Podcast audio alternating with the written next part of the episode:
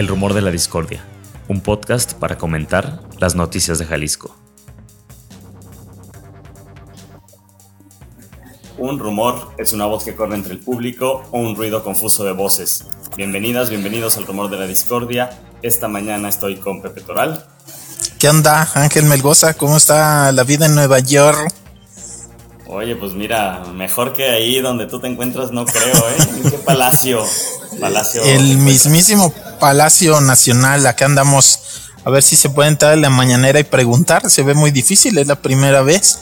Eh, se rifan los lugares de las dos filas hasta adelante, que es en donde normalmente te ve el presidente y hay más chance de que te dé la palabra. Pero mira, traigo una gorra de un documental a ver si le llama la, atención la frase de...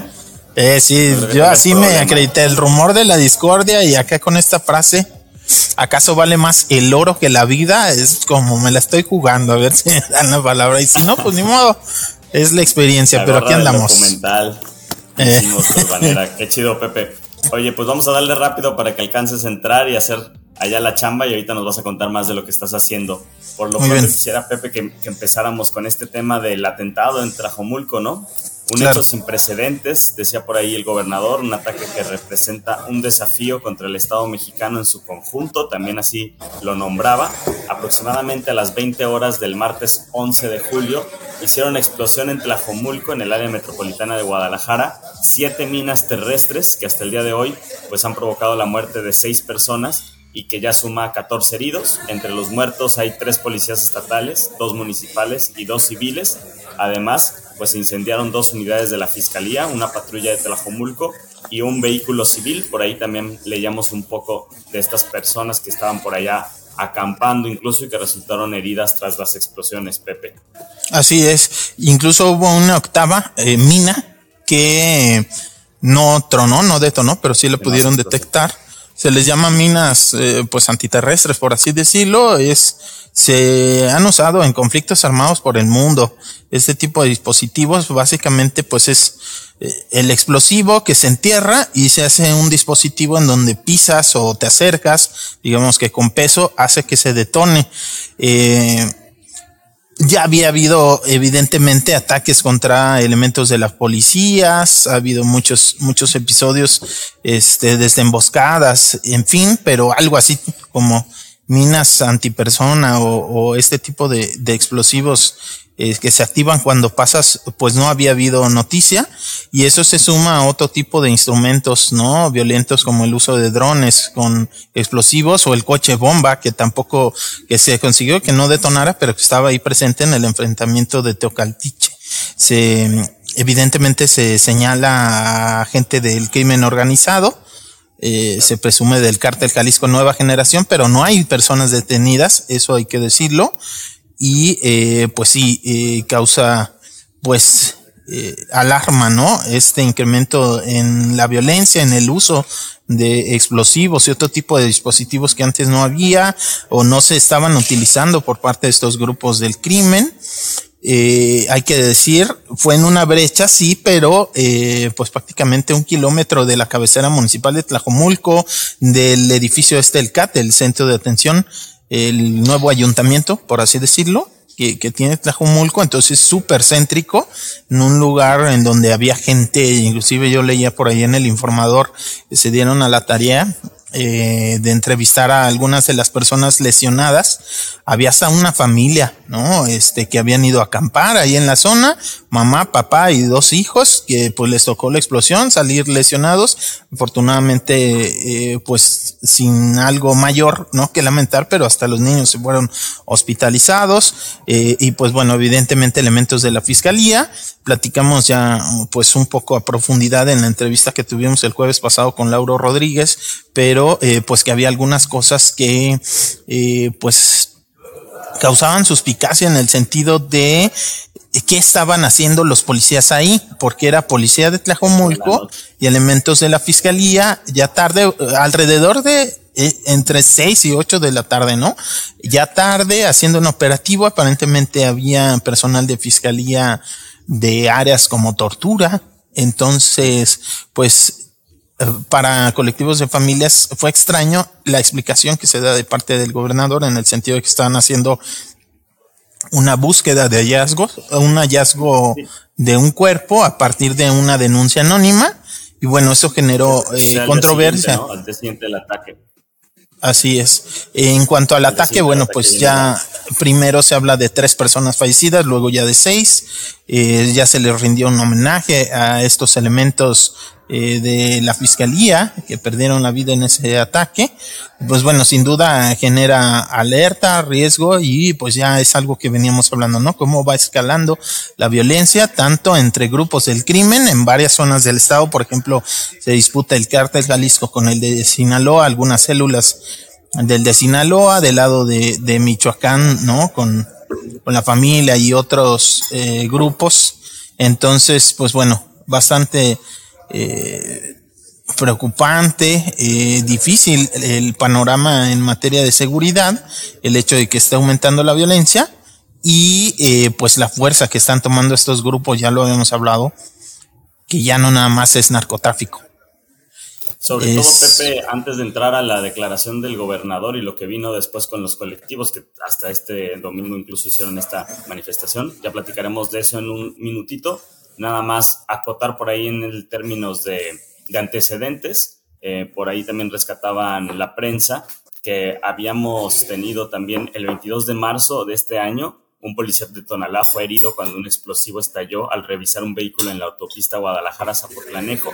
Y en términos nacionales, la Sedena había advertido un incremento en el uso de explosivos por parte de grupos criminales. Se registran en todo el país 288 ataques con explosivos improvisados entre diciembre de 2018 y febrero del 2022, 22, digamos febrero del año pasado. Esto sería representaría un 223% más ataques con explosivos respecto al sexenio anterior a nivel nacional. Y Pepe, lo que vino después pues fueron las declaraciones, yo creo que desafortunadas, ¿no? Del gobernador en el sentido de parece que hasta incluso responsabiliza a los colectivos de búsqueda de personas, de familiares, al decir que los cuerpos policiales atendían pues una llamada de una madre que había recibido a su vez una denuncia anónima por parte de estos grupos criminales y donde supuestamente se encontraban restos de alguna persona relacionada con el caso de esta familia los colectivos, bueno, a partir de esa declaración del gobernador, anuncia ¿no? la cancelación de las búsquedas, las búsquedas que se deriven de una pues denuncia anónima y además pues los colectivos salen a responderle al gobernador y a decirle que ellas y ellos no tienen registrada a esa persona, esa llamada, digamos, para buscar en ese punto exacto. Y además, pues una serie de cosas, Pepe. sí, eh, pues que tienen sus propios protocolos, las familias, no es así como que recibes cualquier llamada y te lanzas a, a revisar a ver si hay o no restos, ¿no? Es eh, hay que hacer pues un trabajo de campo previo, ver la zona, que sea seguro. Entonces, eh, digamos, no, no les parecía para las familias convincente eso de que una persona que no se ha dicho su nombre y que pues por lo menos los colectivos más activos no reconocen eh, que exista esa persona por lo menos en su colectivo hubiera avisado al gobierno sobre una denuncia anónima. Lo que dicen es pues normalmente se tarda la fiscalía en responder y normalmente es ya que fuimos hicimos el trabajo de campo bueno algunos que trabajan directamente como madres buscadoras de Jalisco y de Sonora, eh, que hacen trabajo directamente sin el acompañamiento de las autoridades y ya que encuentran, ahora sí, es cuando le hablan a la fiscalía y han esperado eh, por muchas horas. Eh, hay otros colectivos como Luz de Esperanza que prefieren no hacer trabajo de campo, digamos, independiente, siempre es con el acompañamiento de la comisión de búsqueda y o de fiscalía y también es lo que dicen, Guardia Nacional, claro, para darle seguridad. Lo hacen justo por eso, ¿no? Para evitar algún incidente. Y eh, pues según lo que dicen es eh, eh, algo tardado, pues, ¿no? No es tan sencillo como que en un día vamos y van sin las familias este convoy de elementos. En fin, independientemente de lo que ocurrió o no, lo que exigen las familias es que no se suspendan las búsquedas y el gobernador en una serie de intercambios de declaraciones, el gobernador dice, ok, no se van a suspender las búsquedas, solamente las que deriven de una denuncia anónima y vamos a revisar los protocolos. Hay que recordar que según la ley general, que es la que eh, aplica en todo el país, y la propia ley estatal en materia de desaparición de personas, hay un principio, el de participación conjunta, que garantiza que cualquier cambio en la política de personas desaparecidas requiere eh, necesariamente la participación directa de los colectivos de las familias. Entonces, no se puede hacer de forma unilateral. El gobierno no puede cancelar las búsquedas o no puede cancelar la forma en la que se realizan ciertas búsquedas sin que exista un diálogo y una participación directa de los familiares. Y eso es parte de lo que se exigió el día de ayer domingo en esta manifestación. Alrededor de mil personas eh, que protestaron desde la glorieta de las y los desaparecidos, la glorieta Niños Héroes, hasta Palacio de Gobierno justo para exigir que se les tome en cuenta al momento de redefinir este tipo de protocolos y que no se vayan a cancelar las búsquedas. Porque también escuchábamos más tarde al mismo gobernador del estado, Enrique Alfaro, un poco como al, parecía como justificando su decisión, incluso este, pidiéndole a la gente, ¿no? Que no, casi casi que no actuaran con, a partir de esta decisión que él había tomado, los colectivos lo dijeron, como dices, bueno, como comentas Pepe, que se estaba utilizando esta tragedia para cancelar las búsquedas de forma unilateral, sin tomar en cuenta las organizaciones, y también se empezaron a mover o a, eh, hacer declaraciones en muchísimas organizaciones, entre ellas pues, el alto comisionado eh, de, de las Naciones Unidas, de la ONU en México, dijeron que las búsquedas no deben de suspenderse, a lo que el gobierno les respondió que no se suspenden, pero que se detienen mientras revisan protocolos para garantizar la seguridad. Estaremos atentos, Pepe, y atentas a lo que suceda pues a partir de esta semana después de la mega marcha, ¿no? Que se dio este domingo. Así es. Sí, pues sin duda importante darle seguimiento. Eh, fueron 23, una veintena de colectivos distintos en el estado y eh, pues bueno, habrá que darle seguimiento a ver qué es lo que ocurre eh, con este tema. Pepe, también importante decir que estas pues llamadas anónimas son muy, valga la redundancia, importantes para los colectivos por la cantidad de fosas que se han encontrado. Por ejemplo, por ahí Lauro Rodríguez, a quien entrevistamos el jueves pasado y que le recomendamos muchísimo la conversación porque es uno de los periodistas, periodistas que más eh, ha seguido el tema y que más ha profundizado ¿no? en el funcionamiento de los colectivos y en esta problemática, pues por ahí decía él que gracias a estas llamadas anónimas la fiscalía dio con los jóvenes, por ejemplo, del caso del call center, y han hallado al menos 43 fosas solamente en el año pasado.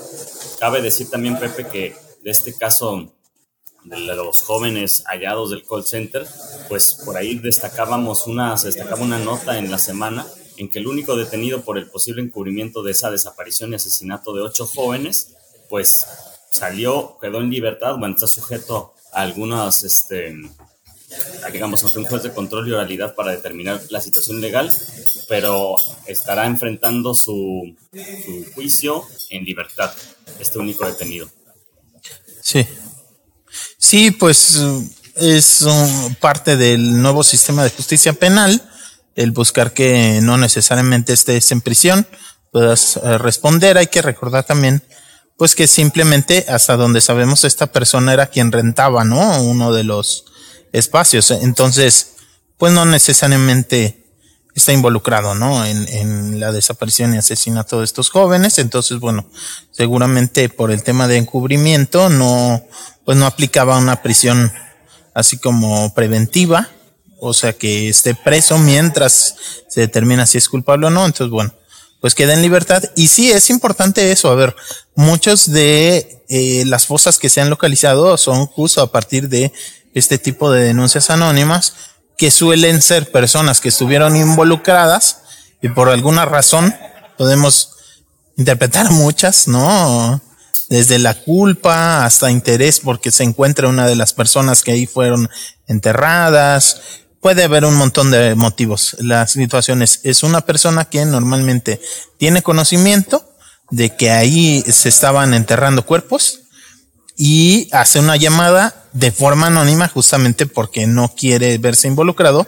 Y esto es algo que buscan los colectivos de familias. lo dicen abierta y públicamente.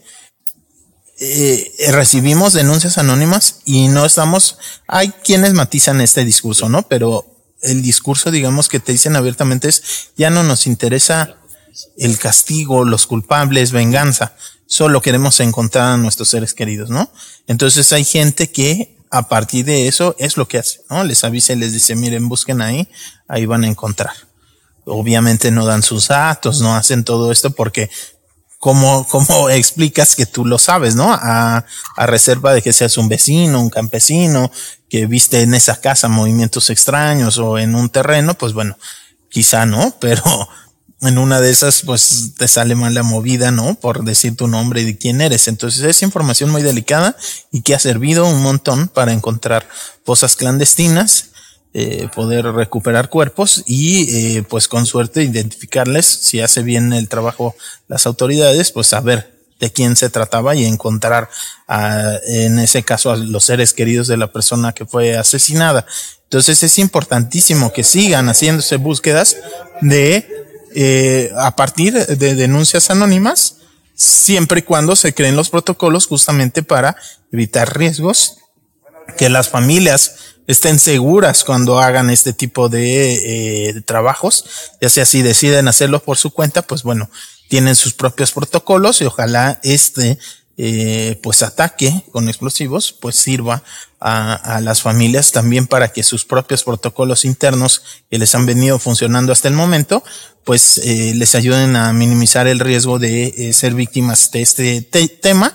Y ya los protocolos públicos los que utilizan las autoridades bueno tienen la obligación de permitir la participación de construirlo en conjunto con los familiares, con eh, los colectivos. Y bueno, esos nuevos protocolos que se generen tienen que garantizarle seguridad a las familias y claro también a, a los servidores públicos de cualquier cantidad de dependencias que se involucran en estas búsquedas. Pepe, también pues resultaba paradójico las declaraciones del gobernador Enrique Alfaro después de las descalificaciones que también ha cometido el propio gobernador contra los grupos de familiares de personas desaparecidas, ahora anunciando pues esta suspensión de las búsquedas derivadas de denuncias anónimas. También se dieron otras acciones, otros anuncios de lo que sucederá a partir de este ataque. Anunciaron, por ejemplo, que se realizará un cuerpo único para patrullar Tlajomulco con elementos de Guardia Nacional, de la propia, del propio Ejército Mexicano, Sedena, Secretaría de Seguridad Pública, de Policía del Estado, la Policía Metropolitana, la Policía Municipal, incluso la Policía Vial, Pepe. Aunque por ahí en misma prensa pues se decía que esto ya no era algo nuevo, sino que era algo que se había anunciado incluso previamente. Pero bueno, fueron las acciones que se están anunciando por parte del gobierno del Estado. Sí, eh, pues bueno, eh, esperar a ver si hay resultados, a encontrar qué, qué, es lo que ocurrió por ahí. Y pues las familias no van a parar, eh, independientemente de lo que decida el gobernador. Eso está claro. El día de ayer en la manifestación, pues hubo una serie de exigencias. Eh, por ahí estuvimos acompañándoles en, en nuestro Twitter Ahí subimos algunos fragmentos de los videos con las declaraciones, ¿no? De este posicionamiento de las familias. Y pues bueno, queda claro que hay muchas exigencias, muchos pendientes para las autoridades, el que existan estas agresiones eh, de parte del gobernador y de otros funcionarios de dependencias municipales y estatales que no respetan el trabajo de las familias, que se les descalifica, se les ataca, se les responsabiliza de eh, pues la situación en la que están, se criminaliza a las víctimas directas de la desaparición como a sus familiares, estas manifestaciones en donde elementos eh, de seguridad pública pues les retiran, ¿no? Les cuartan el derecho a la libre manifestación. Entonces, eh, pues bueno, fue un llamado de atención bastante fuerte para el gobernador, para las autoridades en el sentido de deben de continuar las búsquedas, sí, pero también debe de haber un cambio, no solo en los protocolos de denuncias anónimas, sino en general, ¿no? En, desde el presupuesto para las dependencias, el trato que se le da a las familias, el, la celeridad con la que se identifican los cuerpos, los procesos en donde las familias van a ver las fotografías de personas fallecidas sin identificar, eh, sin el debido acompañamiento. Entonces, bueno, hay un montón de pendientes que eran previos a este ataque en Tlajomulco y que el lamentable hecho y este incremento en la violencia por parte de las organizaciones criminales no tiene eh, por qué convertirse en una restricción o en una, pues, en un procedimiento más lento de parte de las autoridades en lo que tiene que ver con las personas desaparecidas, ¿no? Ahora sí que una cosa es una cosa y otra cosa es otra cosa. Pepe, andas muy, muy clásico. Oye, dentro de las primeras notas se menciona lo siguiente, a ver si tú nos puedes dar más información o a qué se remitía, porque yo leía que la agresión, decía por ahí la nota, habría sido en venganza por un operativo policial o policial previo en el municipio. No sé si tú habías escuchado algo relacionado con esta, con esto si mal no recuerdo, hubo unos decomisos, incluso creo que participó Guardia Nacional. Unos días antes, ahí en Tlajomulco, algún decomiso de droga y armas, algo así, no recuerdo algo más fuerte. Digo, normalmente ahí en Tlajomulco también luego ha habido temas de el huachicol, no sé. Este, claro, pues se encontró la de la fosa de San Lucas Evangelista, allá en el sur del municipio de Tlajomulco, ya muy cerca del Cerro Viejo. Eh, una fosa eh, muy grande, hasta lo último que me quedé iban por lo menos 30 cuerpos y aparentemente en ese predio hay más zonas en donde también eh, se enterraron personas y todavía faltaba sacar más restos. De hecho hubo quienes hicieron pues, reportes de que se suspendieron las labores de la autoridad en esa fosa luego de esta situación de pues el, el ataque, ¿no? Eh, con explosivos. Entonces, eh, pues siempre hay mucha actividad en, en Tlajomulco del tema de, de crimen organizado. Quizás eso, alguno de estos, de estos hechos hizo, eh, pues esa reacción de parte del crimen. No lo sabemos. Lo que creo que sí hay bastantes pruebas eh, o, información es que pues va escalando para arriba, ¿no? La, la violencia eh, eh, la forma que está utilizando estas redes criminales de atacar a las autoridades, a otros grupos criminales y a la población. No, que escale para abajo, Pepe. Siguen en otro tema, bueno, relacionado también con esto, un poco antes de cambiar de tema más bien, em, se siguen omitiendo en las cifras oficiales estos sitios de inhumación clandestina, lo que también pues resalta eh, bueno, a mí me genera suspicacia en ese sentido, ¿no? Por un lado, el gobernador anunciando la detención de estas búsquedas que vienen de llamadas anónimas, sabemos que la mayoría de las fosas que encuentran las familiares, los familiares, viene a partir de esas denuncias anónimas, fosas clandestinas que además no están siendo propiamente reportadas por la autoridad estatal. Por ahí estuvo eh, Lauro Rodríguez de nuevo en el diario NTR documentando esto Dice que desde hace también dos años está pendiente la creación de este registro estatal de fosas que fue ordenado por la Ley de Personas Desaparecidas del Estado, que no se ha llevado a cabo y al menos cuatro fosas no fueron reportadas en este último corte que la autoridad estatal pues mandó al gobierno federal, entiendo. Sí, muy importante y ese trabajo de Lauro y otros periodistas y de los propios colectivos de ir contrastando, ¿no? Si se sabe que en un mes hubo eh, cierto número de fosas que por lo menos a los colectivos les consta porque fueron trabajo de estos colectivos, pues ir corroborándolo con los registros, porque es lo que pasa también con el de personas desaparecidas y luego no checa la, la información estamos ya pues con un proceso electoral encima, adelantado, y a las autoridades parece preocuparles más eso, las cifras, aparentar que las cosas van bien solo con números, cuando eh, pues eh, los hechos son distintos, entonces se maquillan las cifras o algo que también comentaba Lauro en nuestra entrevista. Eh, a pesar de que la definición de fosa incluye ese tipo de espacios como en donde encontraron pues eh, muertos lamentablemente estos ocho jóvenes del call center donde es nada más un predio y que entre la maleza arrojan bolsas o algún espacio en donde tienen los cuerpos. Bueno eso también se vendría incluyendo dentro de la definición de fosa aunque no haya como tal que hayan escarbado no sin embargo aparentemente la autoridad pues eh, eh, se vale de esta pequeños detalles, ¿no? En decir, ah, no, es que el cuerpo lo aventaron ahí, no lo enterraron, entonces no cuenta como fosa, ¿no? Entonces, pues es bien. Exacto, exacto. Así como en, en el tema de eh, las los asesinatos, ¿no? Que se están omitiendo eh, las cifras de homicidios dolosos de las personas que se localizan en las fosas como si no fueran personas asesinadas. Eh, obviamente, eh, pues según los lineamientos de las autoridades del Sistema Nacional de Seguridad Pública, el gobierno de Jalisco no puede em, omitirlo, ¿no? Es decir, no pueden quitar esas cifras y ni modo, las tienen que mandar. Pero en el discurso público, cuando el gobernador sale a dar sus discursos, sus mensajes en video, en los informes, ahí sí presentan la otra cifra en donde aparentemente la violencia va para abajo. Eh, creo que es claro que va para arriba, no nada más en Jalisco, a nivel nacional, términos generales, no es una curva que venga desde eh, gobiernos pasados, está desde eh, pues prácticamente ni Calderón ni Emilio González en el caso del gobierno de Jalisco para acá, ¿no? Hubo más homicidios con Enrique Peña Nieto, con Aristóteles Sandoval, hay más en el actual gobierno, entonces, pues es bien importante reconocer de parte de las autoridades, están en campaña, pero la realidad es distinta.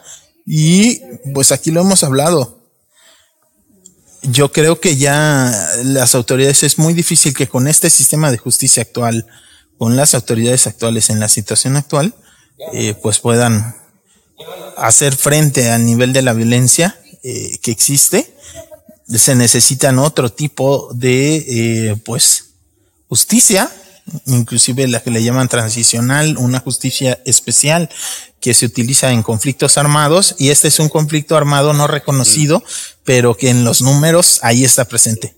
Y evidentemente también ayuda internacional, yo pienso, eh, pues se tiene que involucrar otro tipo de organismos frente a una situación de violencia como la que estamos atravesando. Este bueno, pues esas son otras discusiones. A ver si este organismo que del que te voy a platicar puede ayudar o no.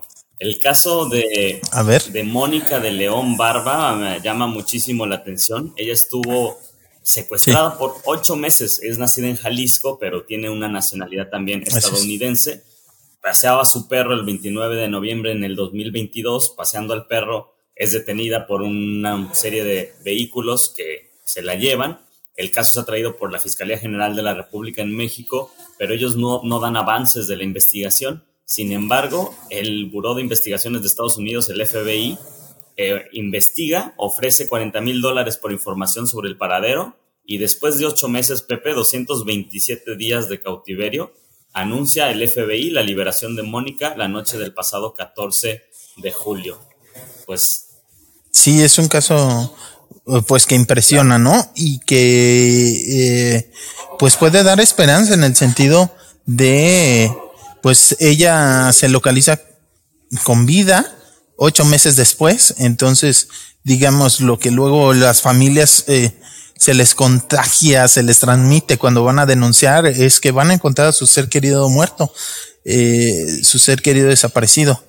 Eh, sobre todo cuando pasan las semanas y los meses. Entonces, bueno, aquí hay una muestra y que cuando hay autoridades involucradas, pues no, no, digamos, no se puede descartar el poder encontrarlas con vida. Aún pasado ese tiempo y mira, pues es una historia afortunada, no tenemos más detalles, simplemente la familia y eh, pues empezaron a circular estas fotografías en donde ya se le ve a ella incluso con su perrito, eh, está con bien, está con su familia, ya viajó a Estados Unidos a reunirse con su familia, ella viviendo acá en Tepa, pero pues sí llama la atención, ¿no? Que sea cuando el FBI interviene que se dé esta, este resultado tan positivo. Eh, ojalá fuera más común. Y bueno, ojalá más allá de Estados Unidos. Claro, claro.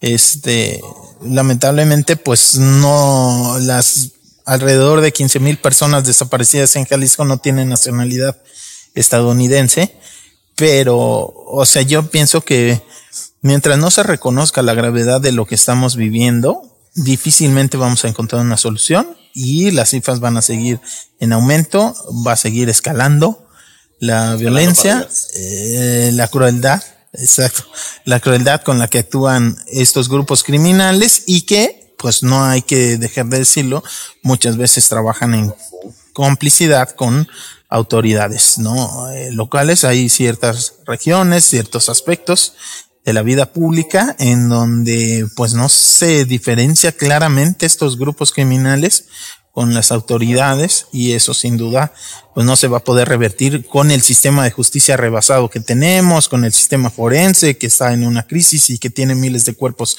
sin identificar, eh, cientos de miles de personas desaparecidas en, en el país, por, por lo menos cien mil y, bueno, tantos asesinatos, ¿no? Entonces, eh, son grupos criminales que ya tienen un poder transnacional, que están involucrados en prácticamente todas las áreas económicas, no nada más el narcotráfico o el tráfico de armas y este tipo de actividades que la siguen haciendo, extorsión, explotación sexual de personas, eh, sino además pues ya prácticamente cualquier eh, actividad económica, aquí hemos mencionado esos casos, ¿no? En donde se apoderan de lo que tiene que ver con la actividad ganadera en ciertas regiones, el cultivo de ciertas, eh, pues plantas, de ciertos productos de exportación y demás. Entonces, todo ese entramado criminal que está vinculado con la sociedad también, eh, que existen, ¿no? Esos vínculos en donde luego el grupo paga las fiestas del pueblo, ese tipo de situaciones, o sea, también hay ese tejido social. Cinco mil personas que, que toman la capital del estado y que le llaman la base social de un grupo criminal, ¿no? Exacto.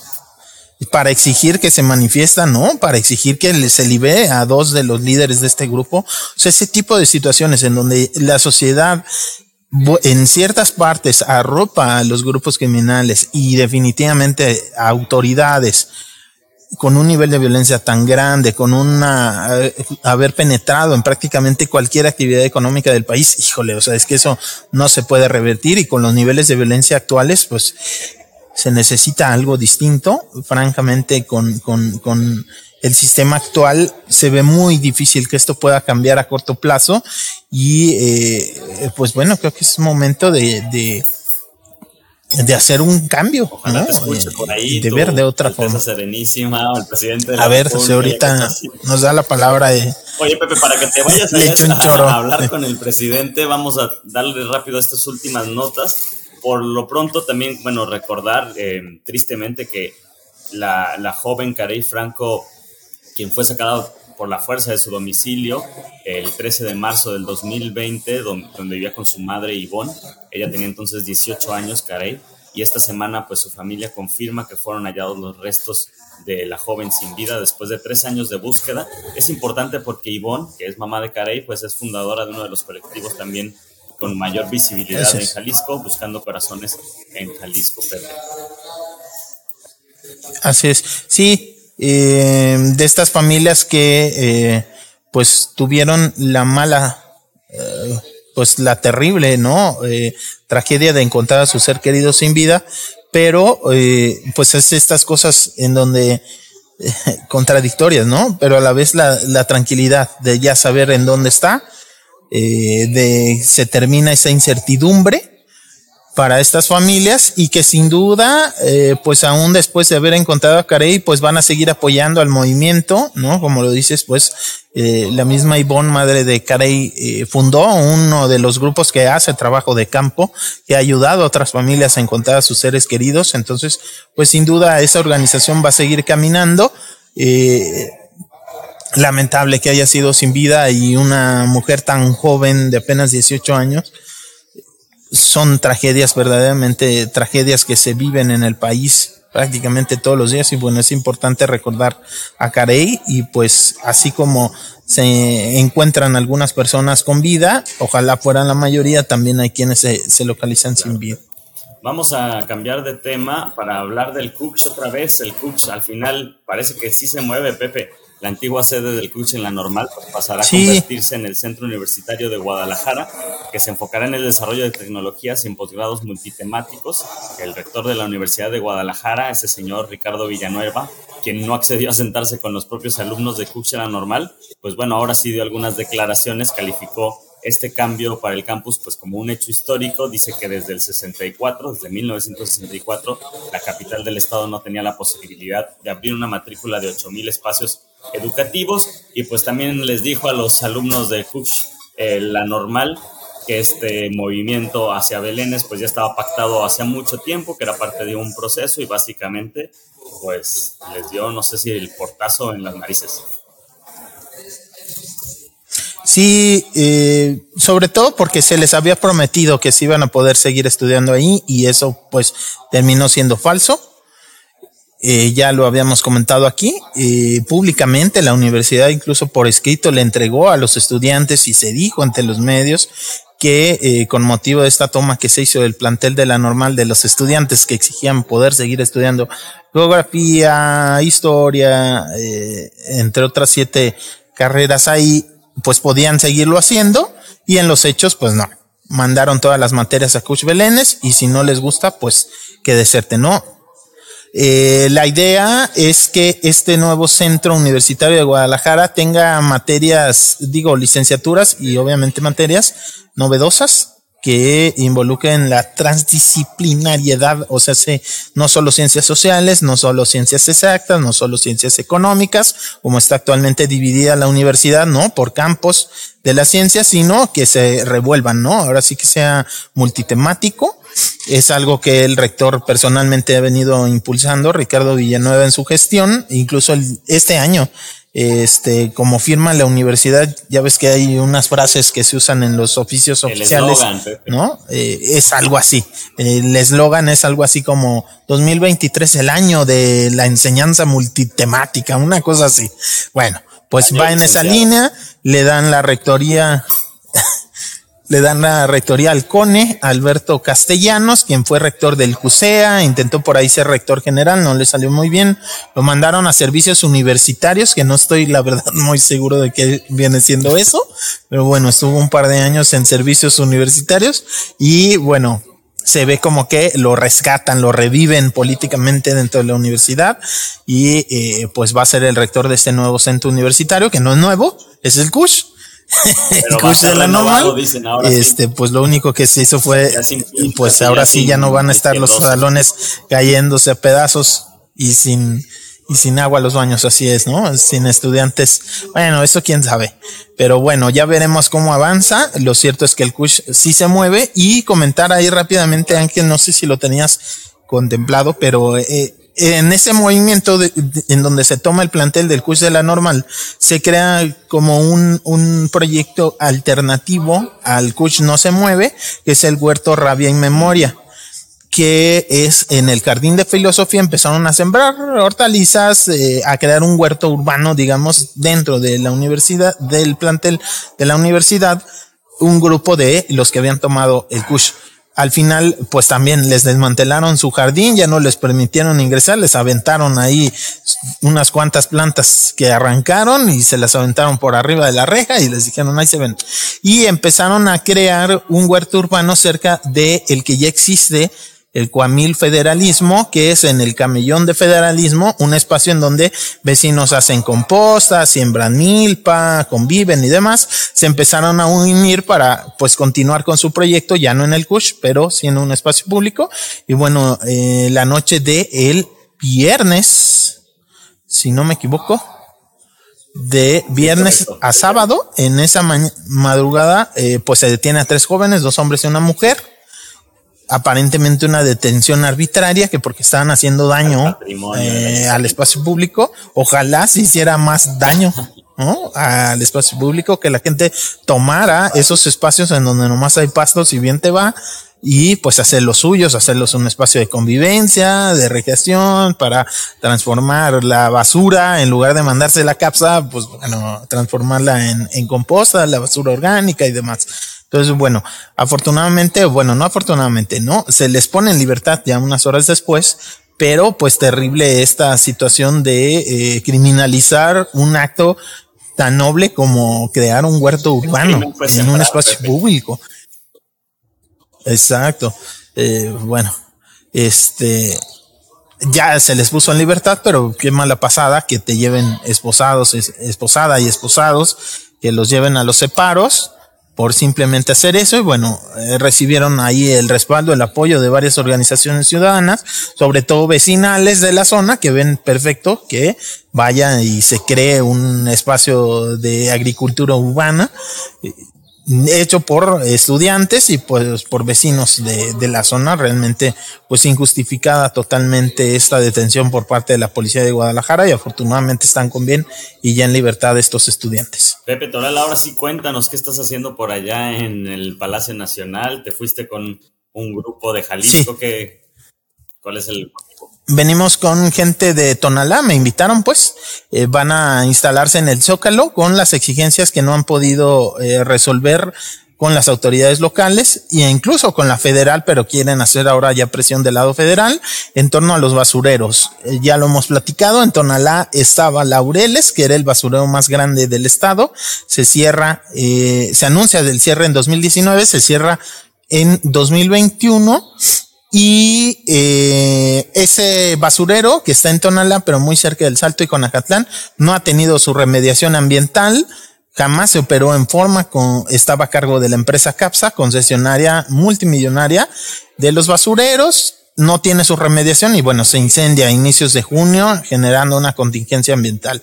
La basura que se llevaba ahí de manera ilegal totalmente y sin ningún permiso, pero con la complacencia de las autoridades, no oficialmente, no por escrito, pero en los hechos, eh, se empieza a llevar a el basurero de Matatlán que ese ya había sido cerrado hace muchísimos años, se pobló toda la zona alrededor y lo reactiva CAPSA. Prácticamente durante un año empieza a llevar la basura de la ciudad ahí. Ahí están acumuladas más de 200 mil toneladas de basura. Es una cosa tremenda. Alrededor de 10 mil personas viven solo alrededor. Y bueno, pues se clausuró a finales del año pasado por parte de la autoridad federal, la Profepa, pero no se le ha dado remediación, sigue la basura ahí y también hubo un incendio tremendo, como no se ha atendido, hubo un incendio tremendo a finales de mayo y esa basura que ahora ya no se puede llevar a, a, Laureles ni a se está llevando al cielo, este otro espacio también en Tonalá, todo en Tonalá, eh, que está en una parte alta y bueno, vecinos temen que ahora que empiece el temporal de lluvias baje esa agua con lisiviados y con basura hacia sus casas que están en la parte baja y que ya está siendo reconocida oficialmente como una zona de inundaciones recurrentes desde hace tiempo por distintas autoridades. Entonces, pues lo que viene a hacer eh, la población de ahí de la organizada es venir aquí a hacer presión para que la Profepa, la autoridad Ambiental Federal pues intervenga con más fuerza para ya resolver estos temas porque de las autoridades locales, tanto de Tonalá como de las, los otros municipios del área metropolitana que tienen su concesión con CAPSA y del gobierno de Jalisco, pues no han visto avances, al revés, han pasado gobiernos de todos los colores y todos respaldan a CAPSA, a pesar de que tiene pues una recolección de basura malona, y una gestión final, o sea, se los basureros tremendamente mal. Eh, yo lo he dicho varias veces, ¿no? Prácticamente criminal. Entonces, pues al no ver respuesta a nivel local, vienen aquí a nivel federal y vamos a hacer el intento en unos minutos más, a ver si nos dan la palabra, bueno, preguntarle sobre eso y otros temas, obviamente lo de las desapariciones y estas búsquedas, ¿no? Que aparentemente estarían suspendidas para temas de denuncias anónimas, a ver qué contesta el presidente, a ver si hay suerte. Y si no, pues bueno, vamos a acompañar de todas formas a, la gente de Tonalá. Pepe, pues aunque ojalá tengas la oportunidad de hacer las preguntas, de cualquier modo, ¿cuál sería, parece que la respuesta más sencilla en términos, al menos para la gestión de, de los residuos de la basura en el área metropolitana, pues sería de entrada quitar a esta empresa CAPSA que ha incumplido de todas formas, pero no sé si hay alguna eh, vías que tú veas como para el corto plazo para poderle dar solución a una problemática tan compleja? Pues yo digo, es un tema muy complejo ciertamente y que se necesita mucho, pero de entrada, pues sí, CAPSA tiene que ir para afuera y se tiene que aplicar la norma de separación. Eso está desde el 2010, ya más de una década prácticamente incumplida. Hay ejemplos de buena gestión de residuos en regiones del estado, en en donde los municipios se organizan y crean eh, pues servicios de recolección y disposición final de basureros intermunicipales y han funcionado bastante bien. Aquí pues hay algunas personas que están de acuerdo con que cada comunidad y cada municipio se haga cargo de sus residuos. Yo pienso que quizás valdría la pena intentar hacer algo intermunicipal en el caso del área metropolitana de Guadalajara, pero partiendo de una separación que está pendiente hace tantos años de la sociedad que tiene que ponerse eh, pues también de su parte, ¿no? Separando la basura y sin duda CAPSA no solo tendría que irse, sino que pagar todos los daños ambientales que ha hecho, eh, que responder por todo ello, pero sin duda retirarle la concesión, ¿no? Y casi, casi vetar. En ese sentido, el gobierno federal puede hacer algo para empujar hacia esos cambios, puede hacer algo para, por ejemplo, castigar o hacer a CAPSA que pague por todos estos incumplimientos. Sí, las sanciones porque hay que recordar que basureros como Laureles y Matatán están muy, muy cerca del río Santiago. Eh, son cuerpos de agua federales y por la contaminación de, de cuerpos de agua, como es el río Santiago, eh, pues sí, eh, sí se pueden poner sanciones. Entonces, sí hay cosas que puede hacer. De hecho, están clausurados por la Profepa ambos basureros. No más que no ha servido de nada en el sentido de esa clausura, porque no se ha retirado la basura, no se ha remediado y pues se dieron dos incendios bajo la, la clausura de la Profepa. Entonces, puede hacer más de lo poquito o prácticamente nada que ha hecho el gobierno federal por acá. Pues Pepe, no sé si quieras destacar alguna noticia que no haya retomado. Eh, hasta ahora nos clavamos mucho, pero creo que era importante en el tema del atentado y todas las implicaciones que ha traído. Sí, pues creo que es estar muy, muy al pendiente, no soltar ese tema, sobre todo.